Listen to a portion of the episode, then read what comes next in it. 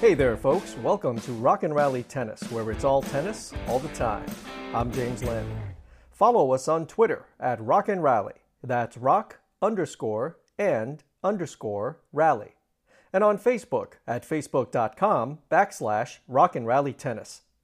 Rock and Rally Tennis podcast episode number 165 is brought to you by CareerWonder.com, the ultimate career resource site featuring video interviews of professionals from a wide array of industries, sharing the stories, journeys, and insights about their careers and jobs at CareerWonder.com. Well, welcome to another segment of Match Points, where we answer questions from our listeners. This is Match Points segment number 19.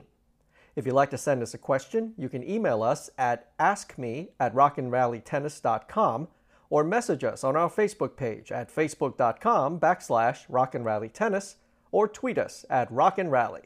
That's rock_and_rally. Let's get started. Ronnie from Atlanta, Georgia writes, I'm a borderline high intermediate advanced level player in my early 30s. I started playing on clay for the first time a few months ago and really enjoy the softer body-friendly aspects of the clay surface versus hard courts.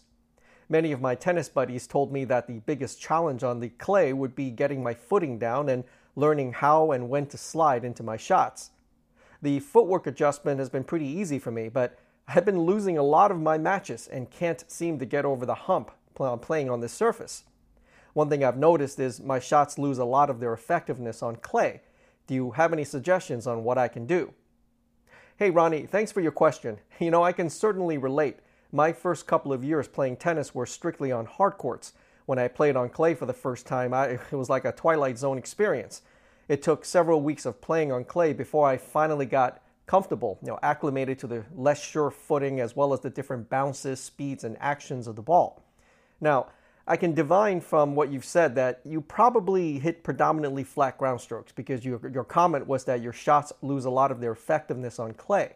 You know, on the clay surface, a ball hit relatively flat or without much spin will check up and, for lack of a better description, get neutralized by the clay surface, making it a relatively easier ball for your opponent to handle. On clay, imparting healthy spin on the ball will make it a more challenging shot for your opponent to handle. For example, topspin will bite into the clay court and make the ball jump a lot higher.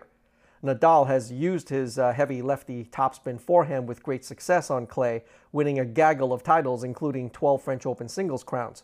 You know, the advice I'll give you at this time is this.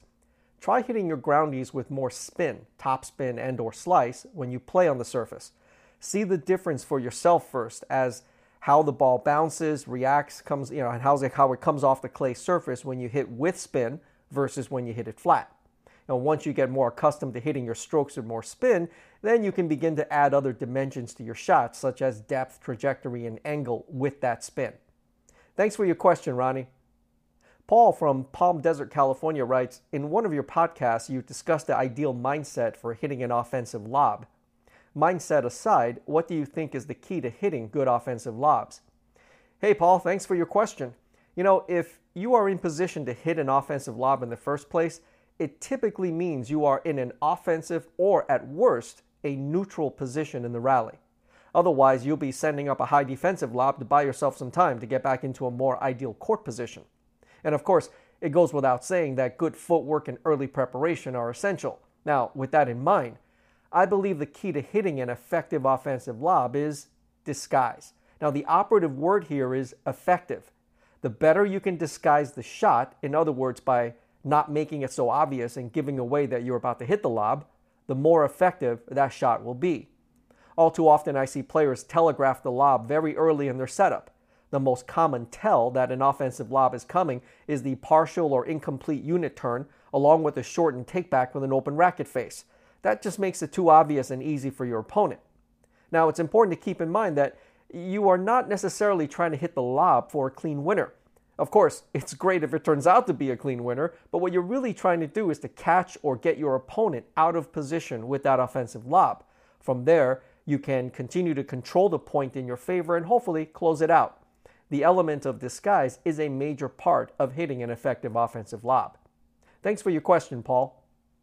Dave from Claremont, California wants to know, what does Tsitsipas have to do to rebound from his uneventful grass season heading into the summer hardcourt season in U.S. Open? Hey, Dave, thanks for your question. You know, let me say this. I think it's important to take a step back for some perspective on Tsitsipas. I mean, look, he's currently number 6 in the world, and he's not yet 21 years old. He'll turn 21 in a few days. Certainly, Tsitsipas had a tough grass court season where he lost in the early rounds at Wimbledon and 2 other grass court tournaments in London and the Netherlands. And this came on the heels of a bit of an up and down clay court season. The up included winning the tournament in Portugal, reaching the finals in Madrid where he beat Nadal in the semis, and reaching the semis in Rome where he lost to Nadal. The down included 3 exits in the round of 16 in Monte Carlo, Barcelona, and of course the French Open. Now the one thing that has been noticeable about Tsitsipas this year compared to last year is that he appears to be physically stronger and more fit. You know, as I mentioned, he'll turn just 21 years old in a few days. He's only going to get stronger as he continues to fill out his 6'4" frame. That said, he's probably going to need a little time to get used to being physically stronger. I mean, when you get physically stronger, it's easy to fall into the trap of trying to hit everything as hard as you can, which ultimately can lead you astray from playing the style and doing the things that made you successful in the first place.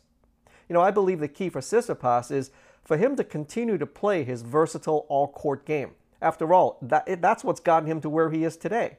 And not to compare him to Federer because there is only one Federer, but Tsitsipas plays with a similar comfort from all parts of the court, which is something you really cannot say about most of the players today. The problem is if he settles for simply exchanging big ground strokes from several feet behind the baseline, like he did in his epic 5-set loss to Wawrinka in the 4th round of the French Open. Hopefully that will not happen, and he will continue to expand his repertoire and effectively incorporate his improved physicality into what is already a top-shelf all-court game. If he does that, I think he'll be fine.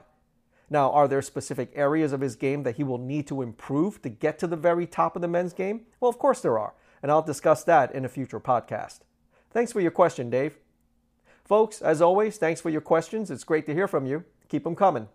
As a reminder, if you'd like to send us a question, you can email us at askme@rockandrallytennis.com or message us on our Facebook page at facebook.com/rockandrallytennis or tweet us at rockandrally. That's rock_and_rally. Well, that's all for this episode, folks. Thanks for joining us at Rock and Rally Tennis. Please subscribe to our podcast at rockandrallytennis.com. I'm James Lynn. See you next time.